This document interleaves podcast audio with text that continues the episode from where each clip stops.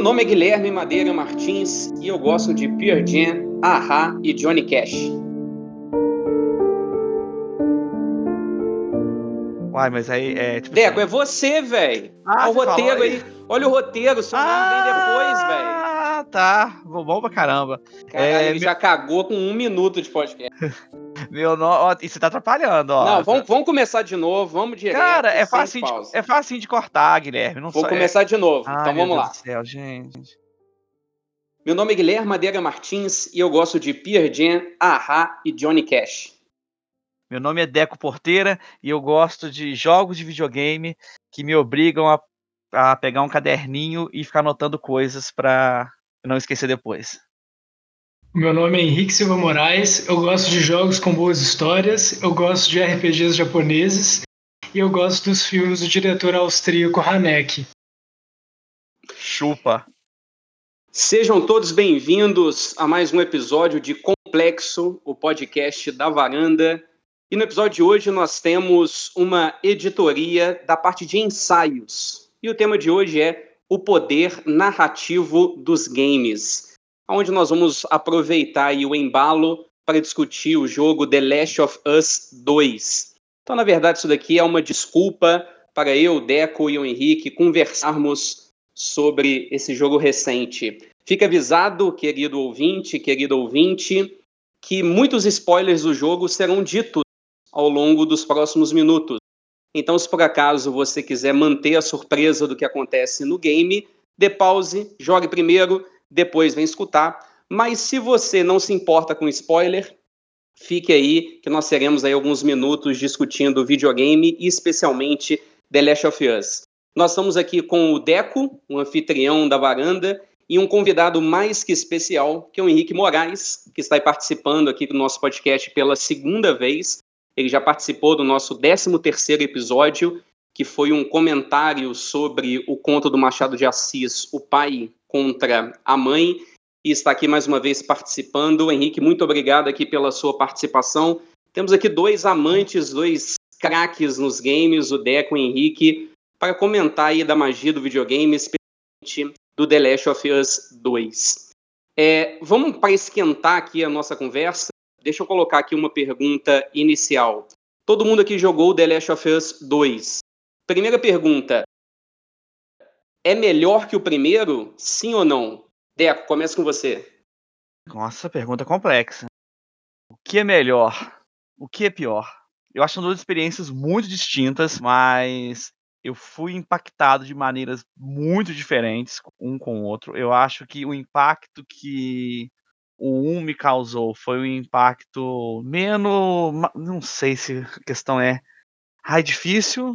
Eu gosto, eu, eu acho que o meu jogo preferido é o 1, sem sombra de dúvida, em questão de videogame, assim, de sentar, pegar um controle e jogar, mas eu acho que a questão emocional, eu gostei muito do 2. A metade final do 2, ela é mais memorável do que a do que o jogo 1. Boa. E você, Henrique? Joguei o 1 tem muito tempo já, assim, deve ter uns seis anos, assim, bastante tempo. Mas eu acho o 2 melhor, assim, comparando as minhas, as minhas impressões é, com o que eu joguei antigamente, eu acho que eu diria que eu gosto mais do 2, porque eu acho que o 2 ultrapassa o, a marca de um jogo excelente de ação de aventura. O 1 um é muito, muito bom, mas eu acho que o 2 faz algo a mais do que isso. Eu acho que por isso eu gosto mais dele. Ô Henrique, aproveitando o ensejo, mas você não achou que o jogo 2 ele peca um pouco na diversidade, não? De zumbis, de desafios? Você não acha que chega uma hora em que você já, você já viu tudo? Eu, eu, não, eu não acho, Deco, ainda mais. Depois a gente deve falar um pouco mais sobre isso, né? Mas eu achei a campanha, por exemplo, da, da Abby depois. Ela traz vários desafios específicos e diferentes que eu acho que dão uma variação no, na jogabilidade, pelo menos para mim. Eu, quando terminei o jogo, eu me fiz essa pergunta: é melhor que o primeiro? E quando eu acabei o jogo, eu falei assim: acho que eu achei o primeiro melhor. Eu terminei o jogo com essa impressão. Mas hoje, já semanas depois de terminado o jogo, é, eu acho que eu tô com o Henrique aí também. Eu acho o 2 muito melhor, eu acho que o impacto dele é muito mais forte, e nenhum jogo me, me, me deu tanto a vontade de querer conversar sobre ele quanto esse. Quando eu acabei, eu mandei mensagem pro Deco, falei, Deco, já acabou, assim, com uma vontade absurda de querer conversar sobre o jogo. E fazer agora aqui esse podcast também é uma forma de exercitar essa vontade. Mas eu acho importante a gente falar uma coisa, como cada um jogou. Porque eu acho o jeito que você jogou é muito peculiar. E eu acho que esse. Ah, isso a gente vai conversar. Ah, a gente vai? conversa sobre tá, isso daqui a tá. pouco. Vamos. Daqui a pouco a gente conversa sobre isso. Para a gente aqui caminhar com, com a nossa conversa, é, vamos só recapitular um pouco, ainda mais para aqueles que não jogaram, estão aqui só querendo ouvir a nossa conversa sobre videogame. Vamos só recapitular brevemente o primeiro jogo, The Last of Us 1, porque a história é, é, é extremamente importante para a continuação que vai acontecer no segundo. O primeiro The Last of Us foi lançado em 2013, um exclusivo de PlayStation 3, é, e a história, assim, em linhas bem gerais, acontece uma mutação de um fungo que transforma os seres humanos em monstros. Podemos colocar assim, monstros? Zumbi? Zumbi não seria correto, né? Transforma os seres humanos em monstros. E nós controlamos dois personagens, o Joel e a Ellie. A Ellie, ele é imune ao vírus. E aí nós precisamos atravessar os Estados Unidos para levá-la até o comando dos vagalumes, que é uma milícia rebelde, é, e lá eles vão produzir uma cura com base na L. E aí no final do jogo nós chegamos ao hospital, onde está ali o comando dos vagalumes, e nós ficamos descobrindo que a única forma de conseguir ter essa cura é matando a L. Eles vão pegar ali uma parte onde está o fungo armazenado no cérebro da L e ali fazer a cura. Acontece que ao fazer isso, é, a Ellie vai morrer. O Joel não aceita, mata todo mundo no hospital e depois mente para Ellie, dizendo que não via compatibilidade, e ele termina o jogo com essa mentira. E aí que vai ser o gancho de toda a história que vai continuar no segundo. Guilherme? Diga. Você esqueceu algo muito importante. O quê? Qual que é a primeira cena de Last of Us 1? A morte da filha do Joel. Por favor. Porque eu, eu acho que é essa morte que, que causa todo o final do, do jogo e toda a história dos dois é pautada desse, desse acontecimento no, nessas primeiras cenas. O Last of, of Us 1, ele. Nos primeiros 15 minutos, ele já te destrói como ser humano e constrói essa narrativa que você fica preso a essa, esse acontecimento que quando explode essa, essa, esse vírus é, o Joel tenta fugir com a filha dele e o irmão para algum lugar e acaba que ela ela toma um tiro de, um, de uma pessoa, não é? Eu acho que são dos militares, dos policiais que estão patrulhando a área que eles vão passar. Isso, então, é, deixando bem claro, ela é assassinada no meio de um apocalipse zumbi por um humano. E você carrega o corpo dela durante um tempo e tentando fugir. É uma cena assim, é uma cena de ação maravilhosa. O, o, jogo, o jogo 1 já começa de um jeito que eu acho que é um dos melhores princípios de jogos que eu me lembro. Muito bem lembrado, Deca. O primeiro jogo começa com o Joel carregando a sua filha morta nos braços, e no final do jogo também é ele carregando a Ellie, não morta, mas desacordada do hospital. Então aí uma simetria importante nesse primeiro jogo, né? E eu acho que simetria é uma questão interessante em The Last of Us, que a gente vai comentar um pouco mais à frente. É... Antes de entrar, propriamente dito, no The Last of Us 2, a gente acabou escolhendo aqui um, um, um texto para marcar aqui também a nossa conversa do, do poder narrativo dos games, porque a gente falou muito em impacto emocional, tanto num quanto no dois. Acho que não tem como jogar esses dois jogos e não se impactar de alguma forma. Eu acho que todo mundo que joga videogame se sente impactado e atraído pela essa magia que os videogames possuem. Mas de onde que vem essa magia, né? E aí, além de discutir aqui o The Last of Us, nós colocamos aí também um texto para embasar aqui a nossa conversa, que é um texto chamado Virando o Jogo, escrito pelo Daniel Galera. Esse texto ele foi publicado na revista Serrote e é um texto onde ele vai tentar explicar por que, que os videogames conseguem contar histórias que talvez outras mídias não conseguiriam e atingir certos impactos que outras mídias não conseguiriam. Eu, particularmente, eu, eu amo esse texto, eu já o reli inúmeras vezes, E assim, a minha vontade é ficar tirando cópia e entregar para todos os meus amigos gamers para eles poderem ler também. Então, assim, eu estou muito ansioso para saber a impressão de vocês desse texto. É, Henrique, curtiu o texto muito pouco ou não? Eu gostei bastante do texto, Guilherme. É bem, é bem interessante. Assim, ele é muito. Ele parte do Prince of Persia, né?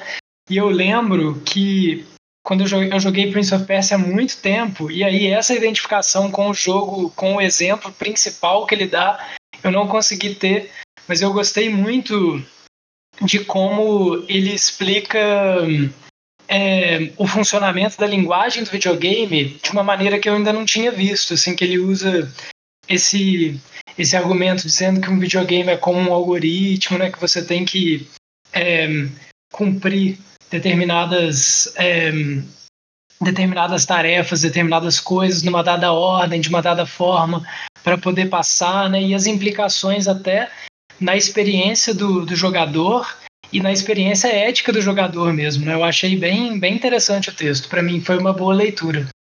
Eu também não, eu não conheço o jogo que ele usa como parâmetro no texto, que é o Prince of Persia, acho que uma última versão do PlayStation 3.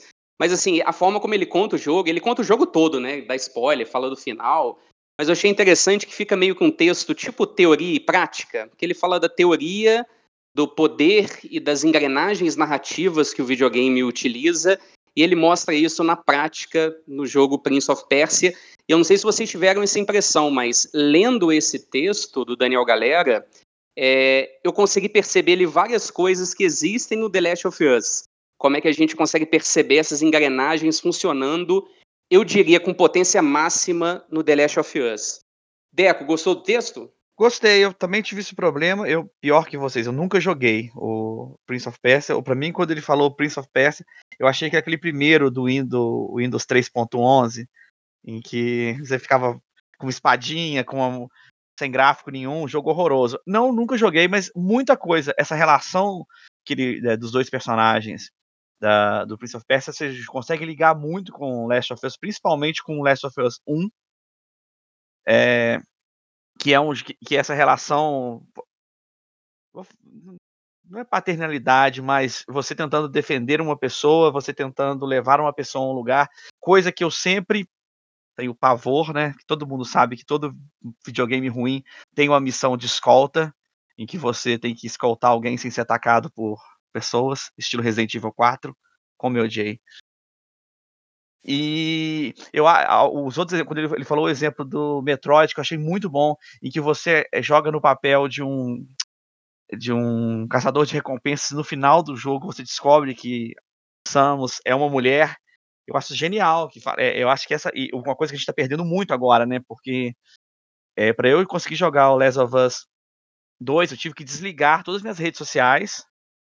É, me desligar do mundo, porque, né, o spoiler, a cultura do spoiler existe. E uhum. eu consegui ver muito disso. Você vê que muita coisa, eu vou falar que foi inspirada, né? Muita coisa dessa relação é inspirada e que como que é explicada essa essa criação de vínculo que você tem com os jogos. E uma coisa que eu, vou, eu tenho que adiantar, que ele falou no texto, que eu achei maravilhoso, é, ele fala sobre algumas regras que a gente que, que, o mundo cria e você tem que seguir, né? Como o Henrique até acabou de falar. Eu senti uma, um, uma falta de regra no Last of Us 2, que assim, o que eu queria fazer, eu conseguia fazer. Não sei se vocês sentiram isso, tipo assim, eu falava, cara, eu acho que eu consigo quebrar essa vidraça. Eu dava uma pancada, eu quebrava a vidraça.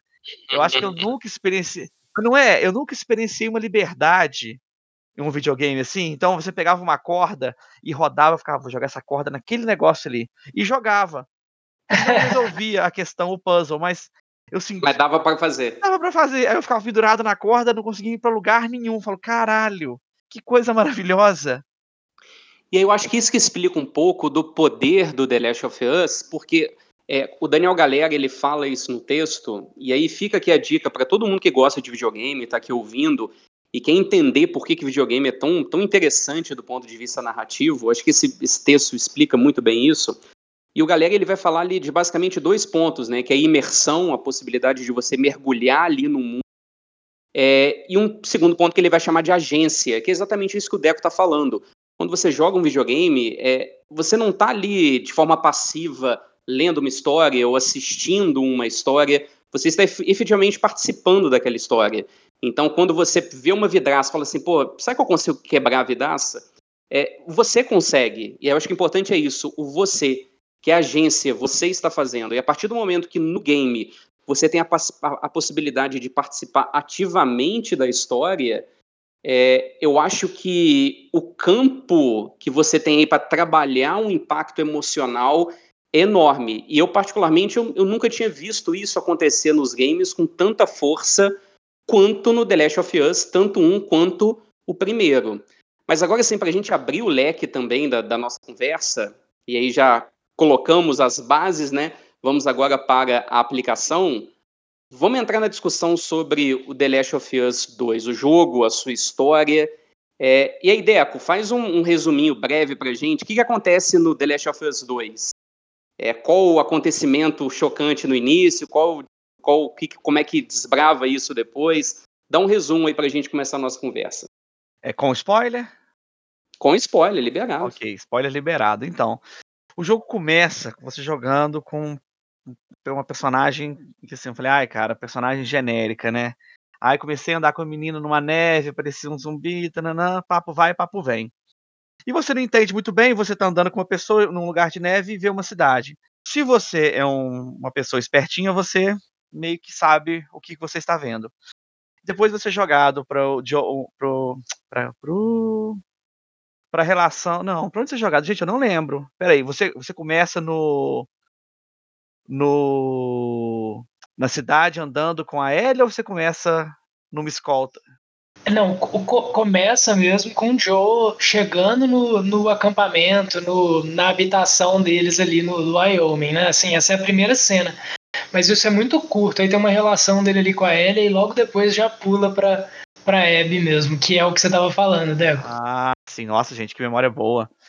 E, ah, e, você vê que, que tem alguma coisa errada, alguma entre a relação do Joe e da Ellie, e você se sente um pouco perdido. Eu falo que você se sente um pouco desconectado dos dois, que você termina o jogo 1 achando assim que a relação dos dois está super forte, tá, né? Tipo uma relação de pai e filho, eles estão muito afastados, tem uma coisa meio estranha de um não conversar com o outro.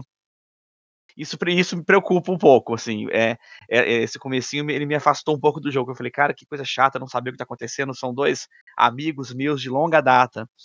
E você aí você vai vai fazer uma escolta com, com a com a Ellie, você encontra uma amiga que vai com você. E nesse meio, ah, não, gente, não lembro, desculpa. Não lembro, não lembro. Eu vou eu vou pular pedaço, pode? Pode, pula pode, pedaço, vai pro principal, ah, então, vai pro assim, principal. Você vai fazer uma escolta, você ouve um, um barulho, vai atrás quando você vê um grupo de pessoas no qual a, a menina que você jogou antes, a Abby, estava então invadiram a casa em que o Joe estava e você chega, eles estão meio que torturando o Joel, é, pisando na cabeça dele, eles, eles te seguram e dão, nossa, dão um tiro na perna do Joel com uma escopeta que nessa hora eu e o Guilherme, assim, eu sei da reação do Guilherme que ele me falou, foi um momento que a gente falou, fudeu, não tem mais volta para isso, e acabam assassinando, a Abby assassina o, Joe de uma maneira muito, muito Walking Dead, Glenn e. Né? Nossa, vários spoilers numa frase. Ah, gente, quem não sabe que o. Como é que, é como é, que é o nome do cara? Do governa... é governador? Não, do. Negan. Do Negan. Cara, ela, ela dá. Assim, é, é grotesco. Ela pega um bastão e bate na cabeça do Joel é uma coisa assim doente. É, e você assistindo tudo, você como a Ellie assistindo tudo, presa sem poder fazer nada, gritando que vai matar todo mundo. Aí é uma cena que só de lembrar agora me deu uma coisa ruim.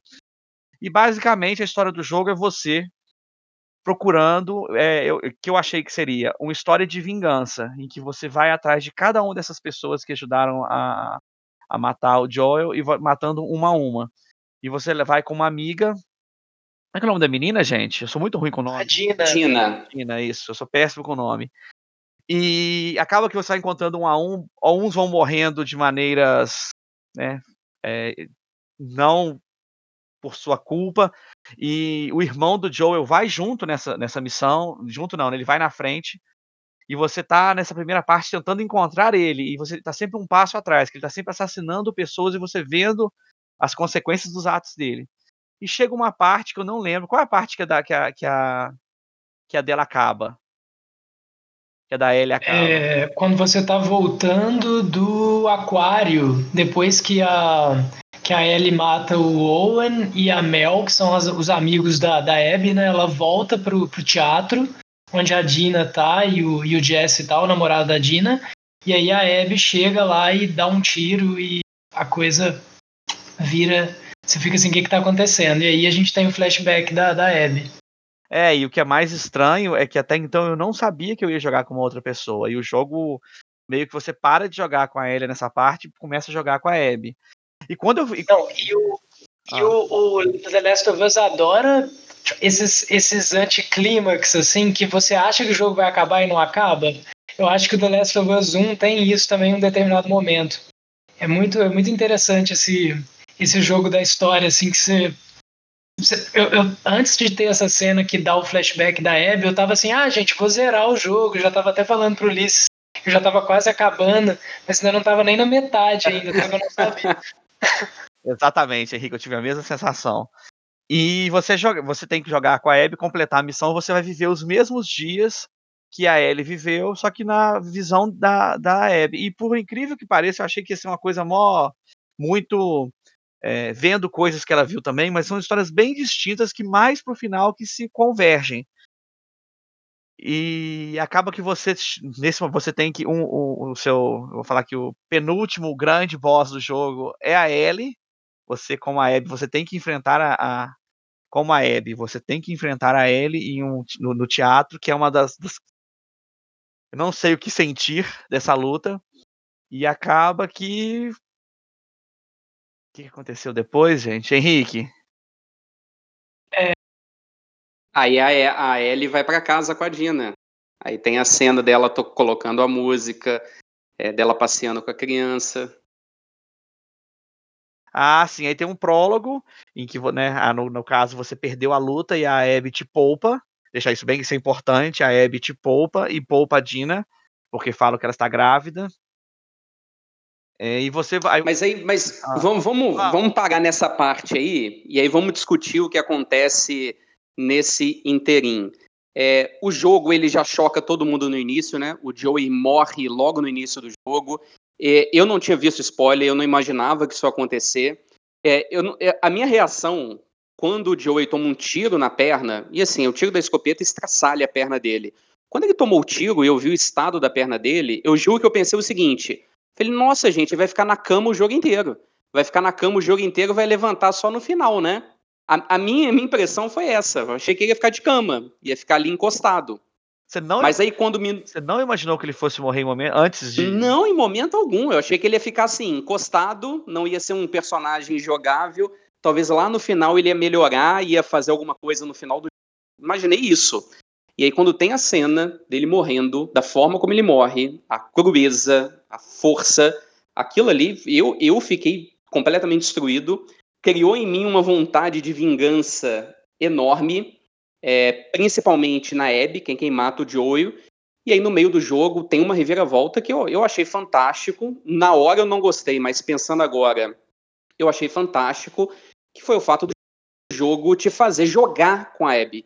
Te fazer jogar com aquela pessoa que você começa o jogo odiando e você passa aí quase metade do jogo jogando com a pessoa que você odeia.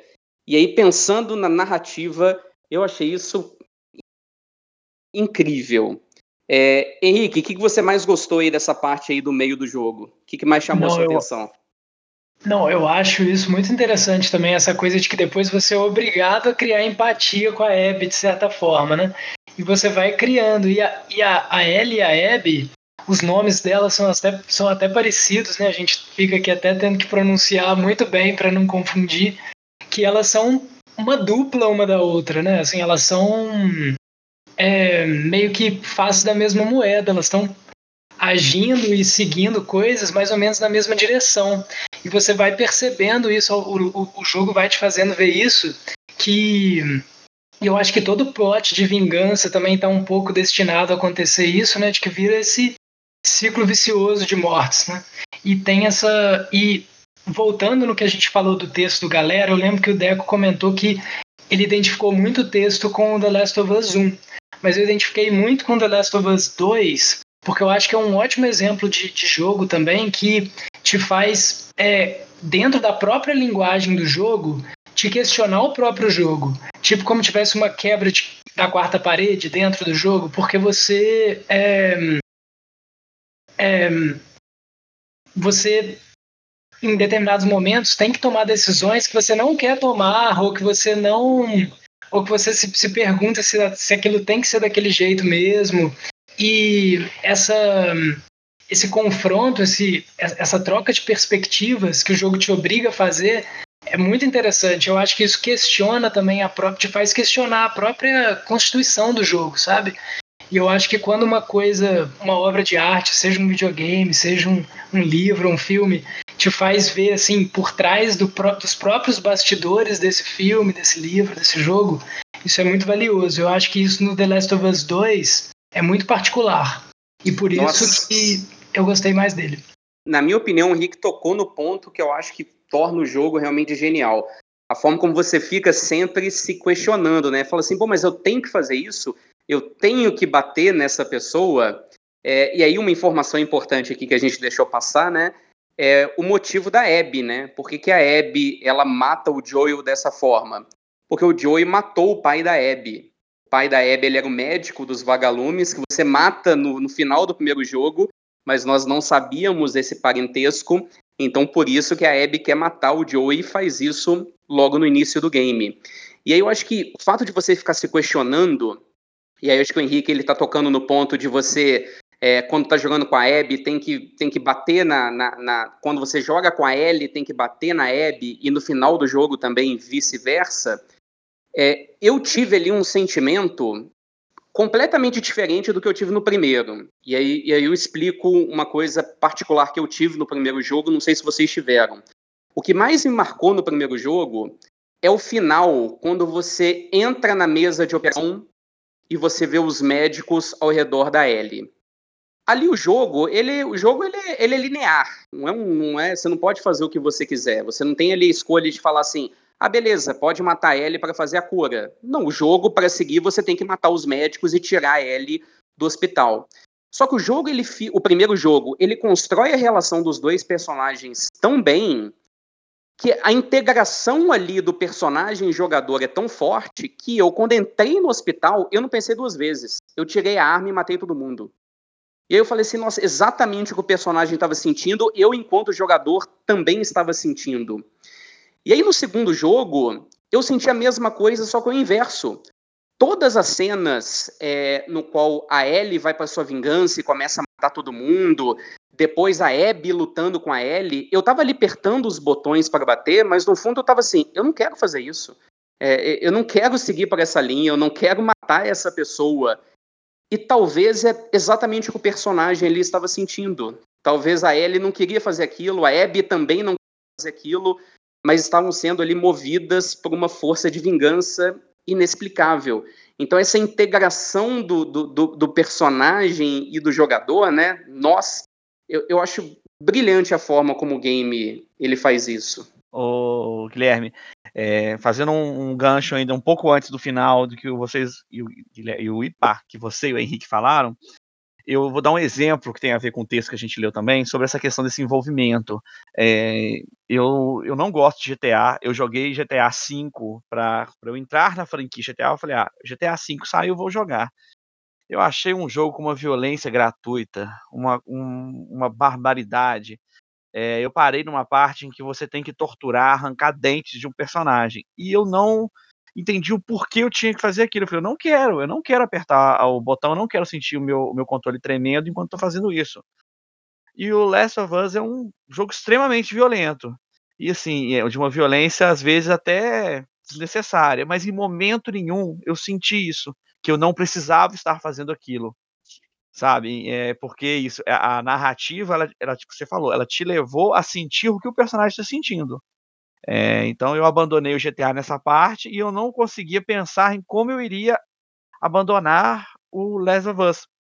Que eu pensei no Last of Us de eu ver o final do, do, pelo YouTube antes de acabar, porque eu não estava aguentando de curiosidade. Em momento nenhum eu sentia consciência pesada por eu dar um.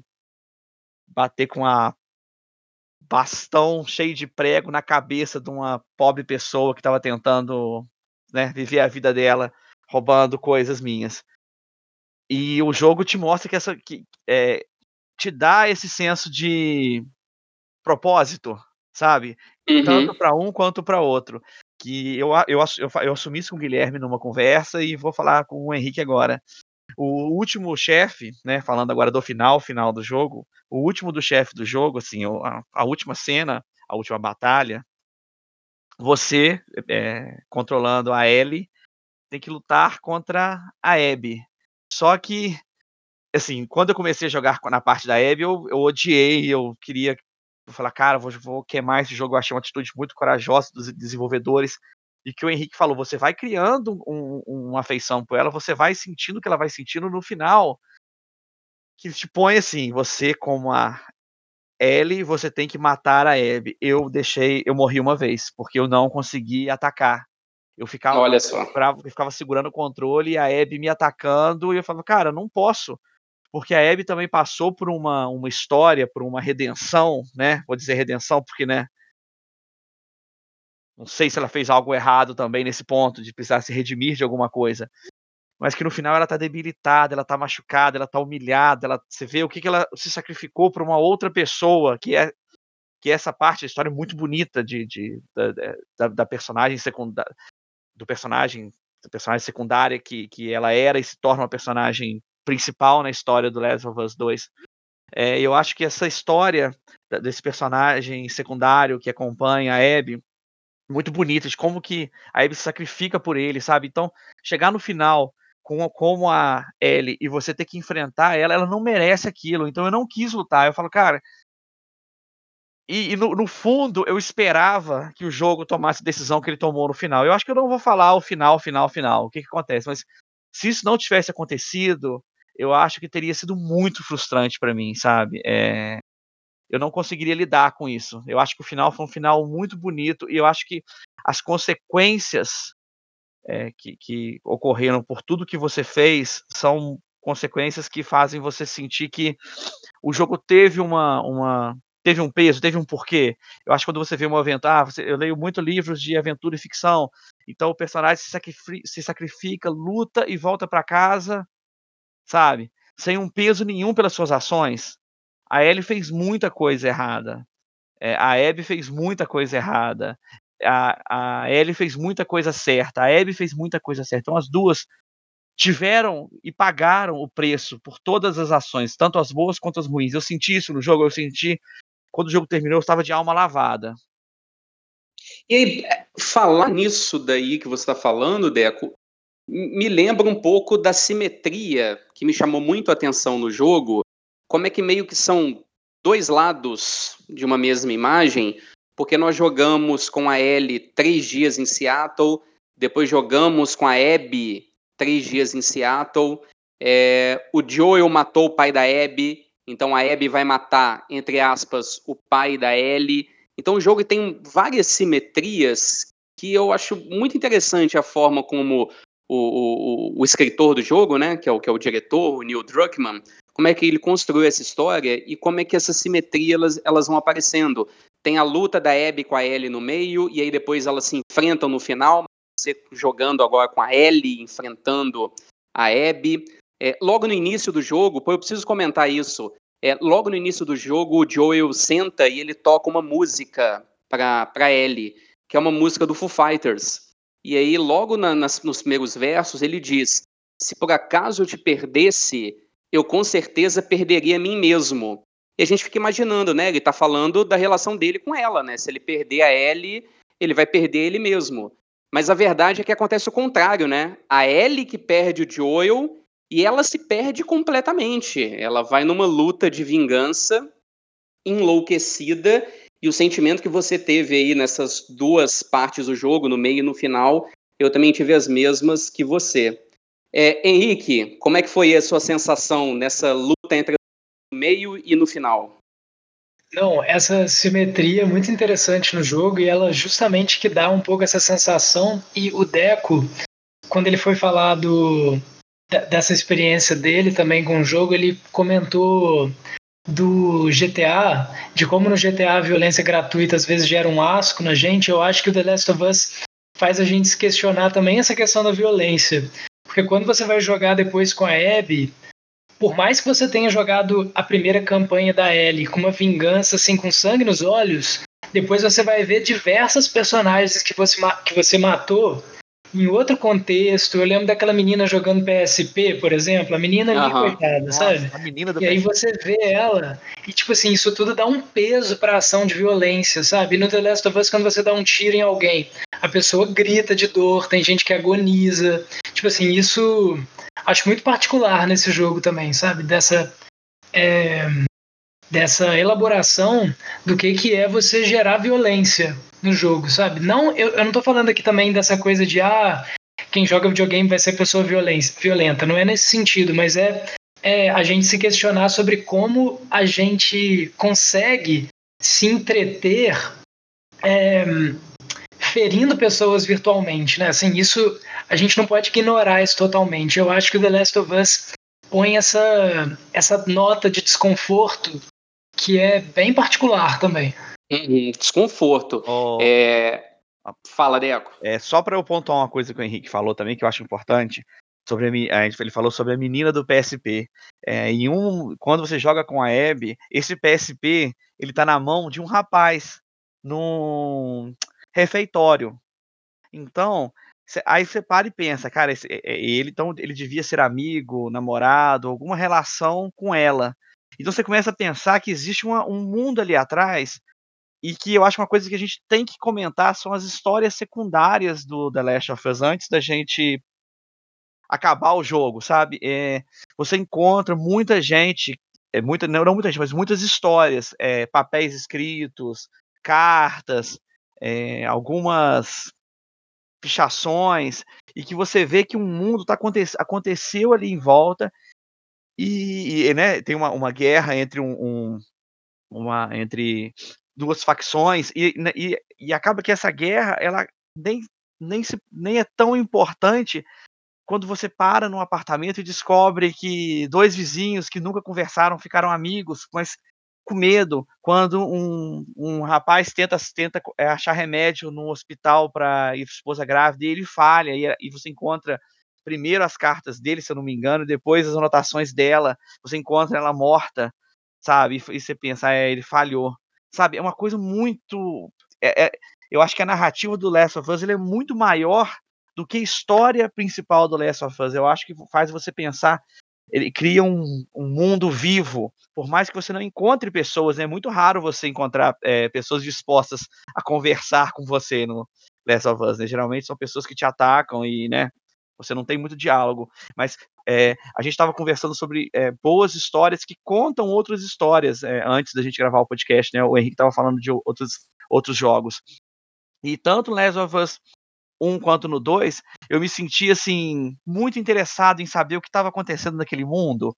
E porque você fica pensando sempre nessa questão, você que é uma pessoa com grandes problemas mentais como eu, o que você faria em um apocalipse zumbi? E você vê que eh, ele trata-se. Eh, todas as histórias que você acha são histórias que deram errado. E que você pensa assim, realmente a, a gente vai morrer, então a gente tem que sempre pensar o que, que eu deixei, sabe? Que história eu vou deixar. E eu achei isso muito triste. Muito eu li as cartas, eu ficava, meu Deus, para que, que eu tô lendo isso, meu Jesus? E eu fui uma pessoa diferente de pessoas presentes aqui no podcast, que eu fiz tudo do jogo, assim, eu vasculhei cada cômodo, cada casa, cada gaveta, e eu ficava impressionado de que eu ficava pensando, nossa, se, eu pulasse isso, eu ia ter perdido esse item, eu ia ter perdido essa, essa revista que dava upgrades. Então o jogo para mim foi assim maravilhoso. Cada cômodo, gente, é, teve um cômodo em que você achava uma mesa digital assim de desenho que você via, olha, algum algum espertinho é, que fazia assets para o jogo colocou isso lá, devia ser, devia ser a mesa digital que ele trabalhava, sabe? Cara, eu, eu, esse universo, esse mundo do, Last, of, Last of Us é maravilhoso. Não, isso é fantástico mesmo. Não, é fantástico e, e é, é legal como que quando o Guilherme te pediu, Deco, para você fazer um resumo do The Last of Us, foi super difícil, né? A gente se confundiu, a gente, a gente acrescentou coisas depois, porque é realmente difícil, porque o universo é muito amplo e ele vai abrindo várias pequenas histórias a cada lugar que você visita, né? São muitos cuidados com os detalhes, né? Não é só do ponto de vista gráfico. O jogo é lindo, ele, pô, quando começa você andando com o Joel naquela pradaria, e aí você olha aquele sol, o pôr do sol, é tudo muito lindo, visualmente é, é, é, tudo muito bem feito, os detalhes são incríveis. Mas isso que o Deco falou realmente, você mostra aí uma paixão no game, não só no gráfico, mas também nas histórias. E eu acho que é aquilo que o texto do Daniel Galera fala também, né, da imersão, né?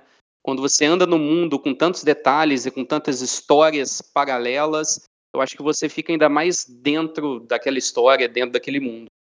Us faz essa, essa narrativa paralela, né, de várias maneiras. Assim, ele usa isso até, acho que um pouco inspirado em jogos que já fizeram isso antes, tipo Resident Evil, com esses files, com essas cartas, já faz há muito tempo, né? Também a, narrativa do, dos espaços, né? Assim, igual o Deco falou dessa mesa, as salas que contam coisas. Eu lembro da família do aquário no jogo, assim, várias coisas que vão contando esses outros pedaços e essas personagens secundárias também. Eu lembrei do nome do companheiro da Abby, ele chama Leve.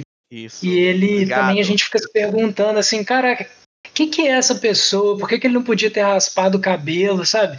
Isso não fica muito claro, mas isso assim, isso dava outro jogo se bobear, sabe? Só essa essa questão ali que aparece, muito muito legal.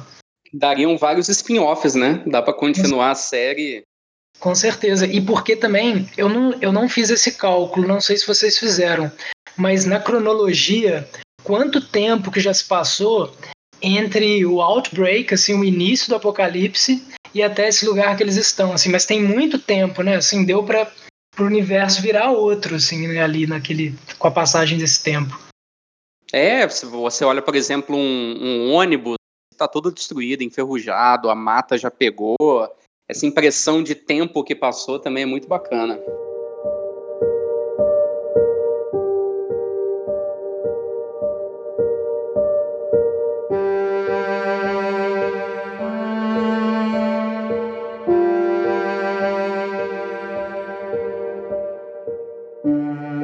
Quero, ao contrário do que o Deco fez agora há pouco, se negando de falar do final, eu quero falar do final, eu quero discutir o final do jogo.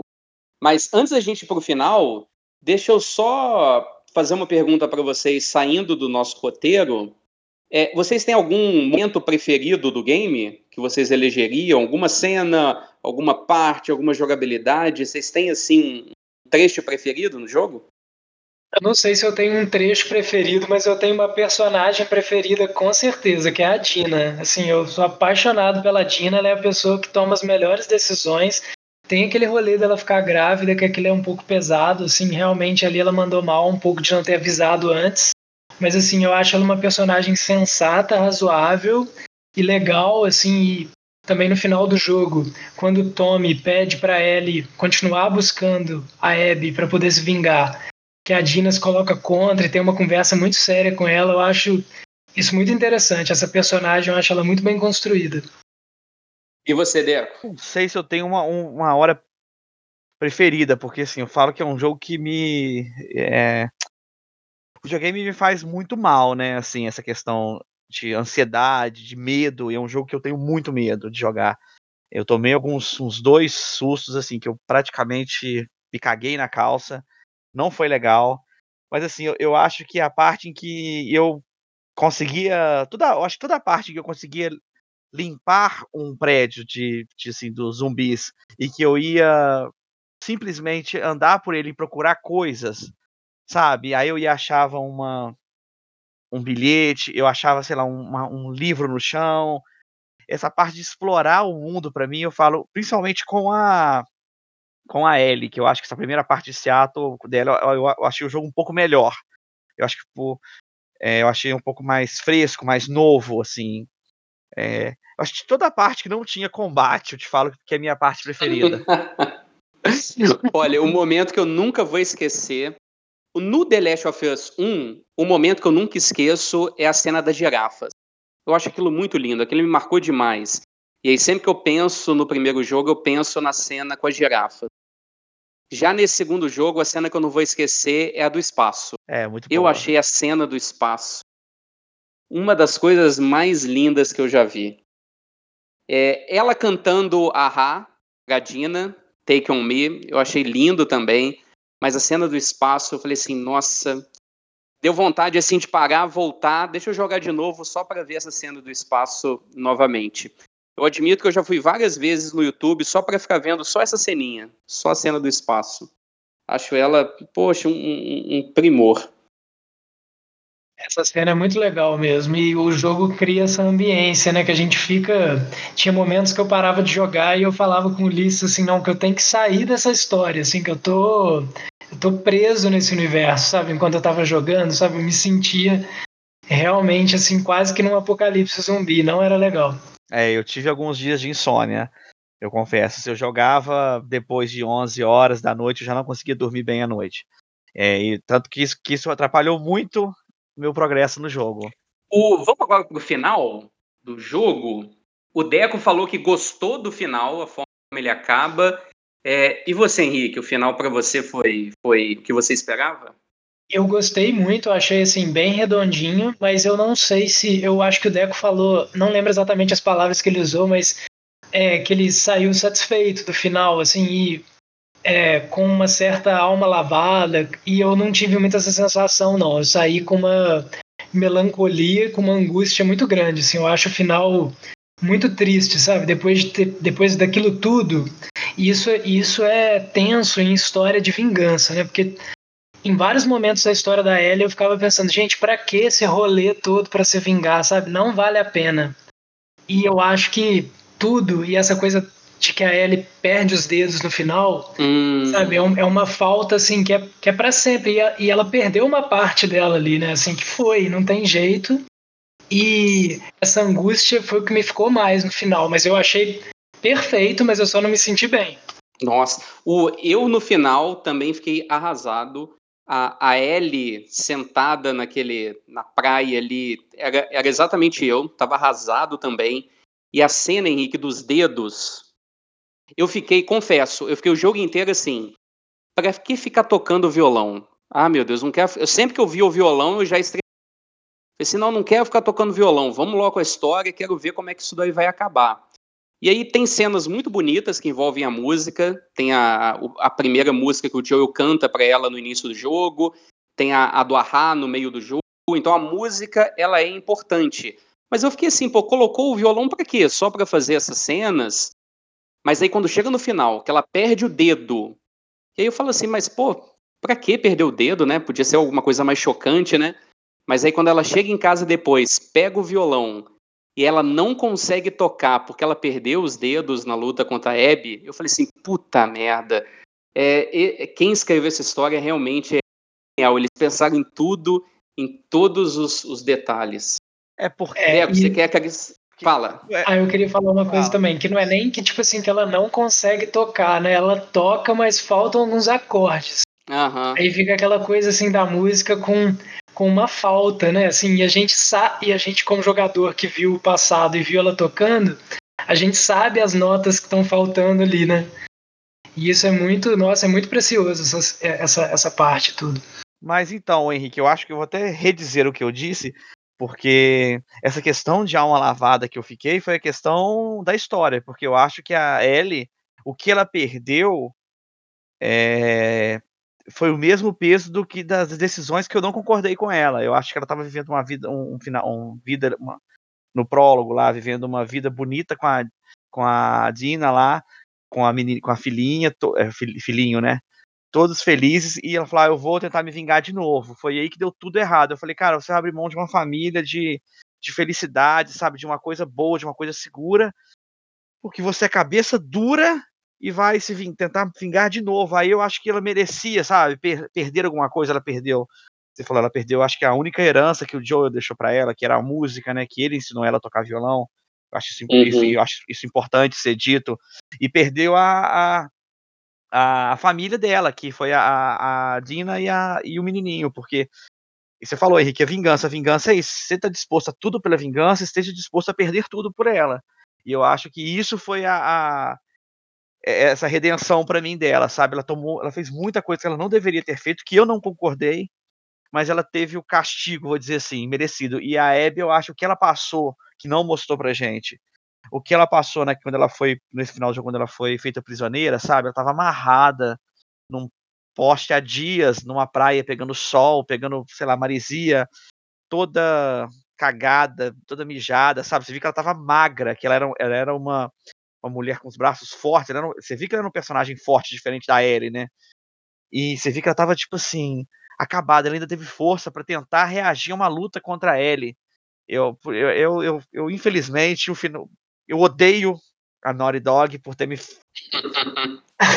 ter me feito me preocupar tanto com a Abby em alguns pontos. Eu acho que eu me preocupei mais com ela do que com a Ellie. Então eu acho que o castigo tem um, um ditado, né? O castigo tem o um tamanho do crime, eu não sei. Eu não sou muito bom de ditados. Eu acho que essa eu fiquei mal no final do jogo, mas eu acho que as duas tiveram exatamente o que elas procuraram, sabe? E eu acho que o jogo fechou um círculo assim, eu não, eu não, eu não saí do jogo, nossa, ai, não merecia isso. Não, todo mundo mereceu o que teve e acho que todo mundo saiu saiu de lá diferente. Eu acho que a gente fala sempre nos nossos podcasts de Jornada do Herói, eu acho que eles voltaram como pessoas diferentes, não sei se melhores ou piores, mas voltaram outras pessoas dessa chama dessa aventura. E acho que foi uma jornada que muito bem amarrada, sabe? Eu, eu, eu saí feliz com o final, tanto que eu quero criar coragem para jogar de novo tudo, mas eu tenho muito medo de jogar de novo.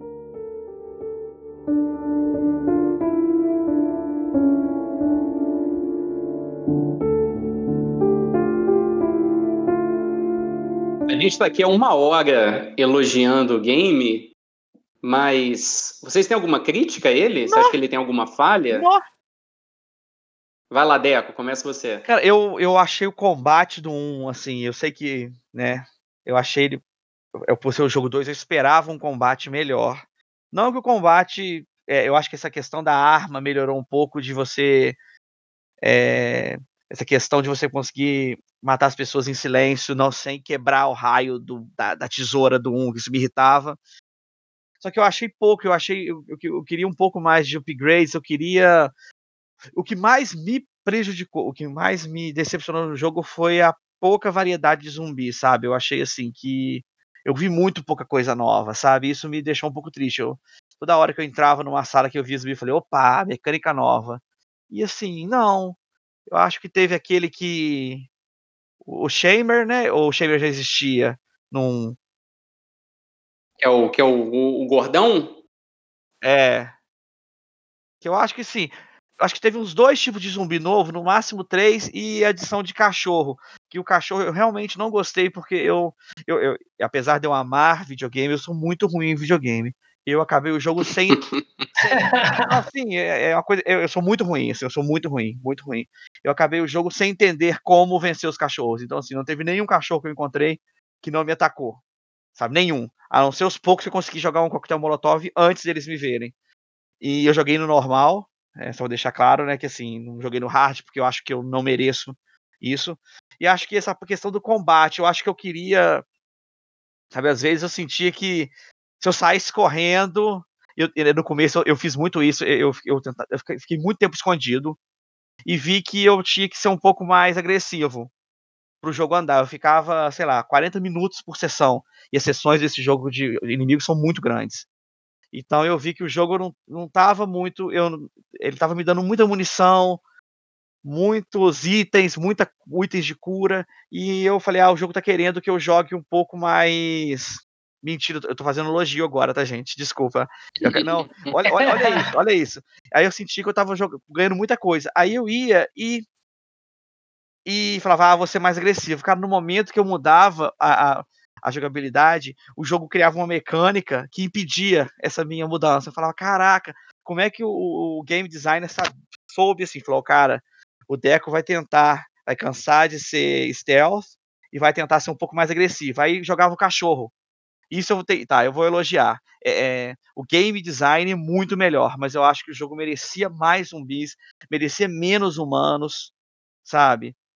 E merecia um pouco mais de. de... Eu, eu não sei, eu acho que o jogo era tão bom desfrutar o jogo que eu acho que o combate merecia uns tweakzinhos a mais, sabe? É, é, é essa questão de, das, das suas armas, delas funcionarem muito igual, apenas você pegar um pedaço de alguma coisa e bater, sabe? Uhum. Eu acho que se a faca, se o facão agisse de um pouco diferente de uma de um cano, sabe? Eu acho que, que meio que eu sempre senti que o Lester fez a importância do o combate não era importante. E eu acho que para mim eu acho que ele merecia um pouquinho mais de importância. Pô, mas olha só, a minha crítica, ela é até paga do porque eu acho a história tão incrível e durante o jogo eu queria tanto chegar ao final que todas as cenas de ação eh, me tiravam um pouco da história.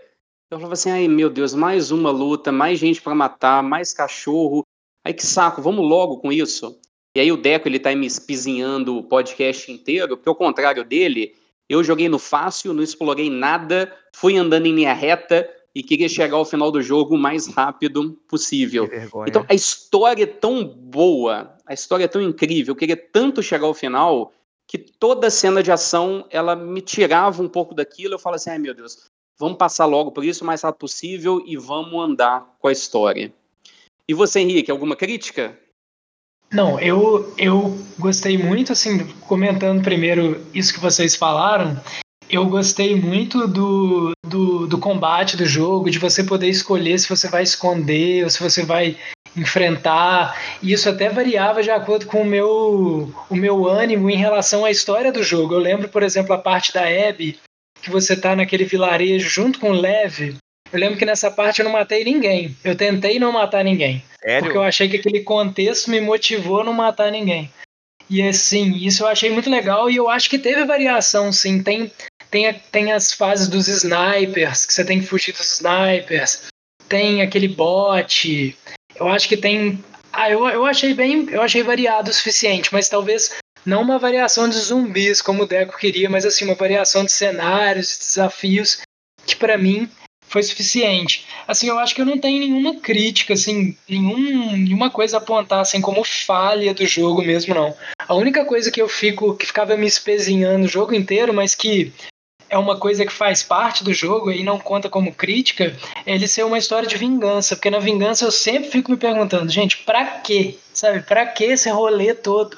com a Ellie, assim, você vai parar no esgoto, numa cidade, depois do apocalipse zumbi, sabe? Não vale a pena passar por isso para matar alguém, é, para se vingar de alguém, sinceramente. Eu vou fazer uma pergunta para vocês dois, totalmente fora do script. Estou tentando pegar vocês aqui desprevenidos.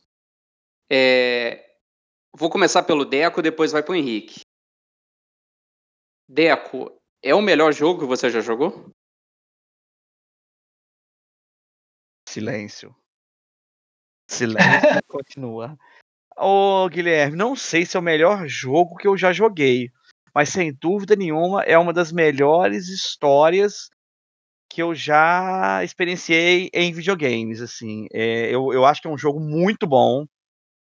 Eu acho que, né, falando em jogo, eu acho que para mim o Last of Us 1 eu acho que é um jogo melhor na minha concepção. É, eu gostei mais. Eu acho que por essa questão de frescor mesmo, de ser apresentado por esse tipo de zumbi que não faz barulho, nanã, tá. Mas sem dúvida nenhuma está no meu top 7 de jogos, assim. Não sei a posição. Eu também me envolvi muito com o jogo, acho ele maravilhoso, mas eu não pensei sobre isso, sobre se ele é o melhor jogo que eu joguei. Assim, talvez é para mim é difícil, assim, porque eu gosto muito de RPG, assim, aí eu tendo a gostar mais dos jogos de RPG do que dos jogos de ação. Mas é um jogo maravilhoso, mas acho que não é o melhor que eu já joguei. É, eu também fui sacana na pergunta, não saberia dizer se é o melhor que eu já joguei, mas foi a, a maior experiência que eu já tive, sem dúvida alguma. Nenhum outro jogo me, me, me trouxe as experiências desse.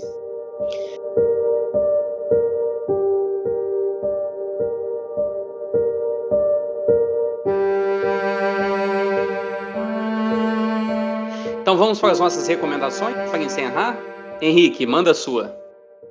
Eu vou começar aqui com umas recomendações que eu acho que vão chover no molhado, mas eu acho que são recomendações que têm a ver com jogos que contam boas histórias de maneiras inusitadas ou que questionam a própria linguagem do videogame sendo um jogo de videogame. Que eu acho que é algo que o The Last of Us faz bem.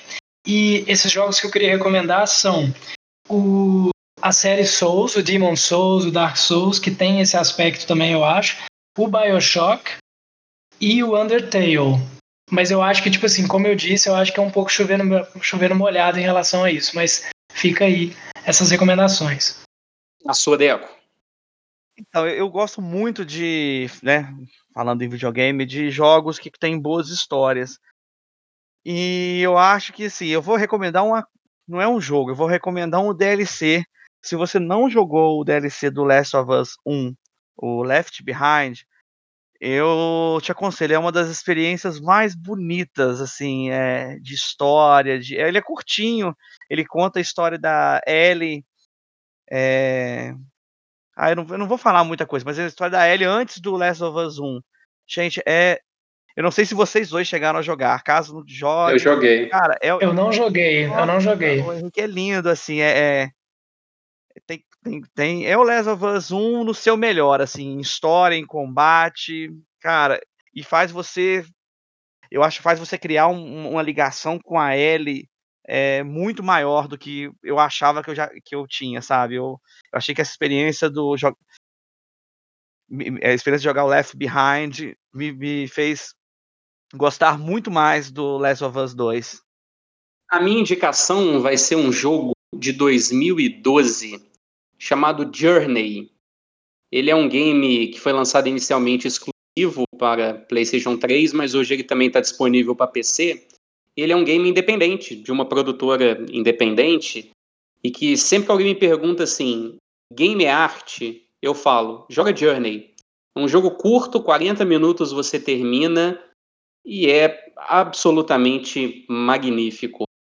É, o Henrique ele vai emprestar o videogame dele para Laís, nossa anfitriã da varanda, mas se ele tiver oportunidade de jogar esse jogo antes de emprestar, eu tenho certeza que ele não vai se arrepender. Deco, isso daí vale para você também, tá? Já joguei, já joguei. Eu não joguei o Journey também, eu tô devendo essa. Nossa, nem acredito. Sou um péssimo gamer. Vamos encerrando aqui então o nosso episódio do Complexo, o podcast da Varanda pedindo aí desculpa também para os ouvintes pela qualidade do áudio, porque estamos aqui em situação de pandemia, então cada um na sua casa, respeitando a quarentena. Então talvez aí o áudio não na melhor qualidade, talvez uma conversa truncada, tudo isso em razão da pandemia. Então pedimos aí desculpa aos nossos ouvintes. É, e dê aí o seu feedback também, entre em contato conosco, é www.aquinavaranda.com.br ou também nas redes sociais, basta você digitar aqui na varanda. Deco, Henrique, valeu, brigadão, foi ótimo aqui a nossa conversa e até a próxima. Tchau, tchau. Gente, adeus. Obrigado, Henrique. Valeu, gente.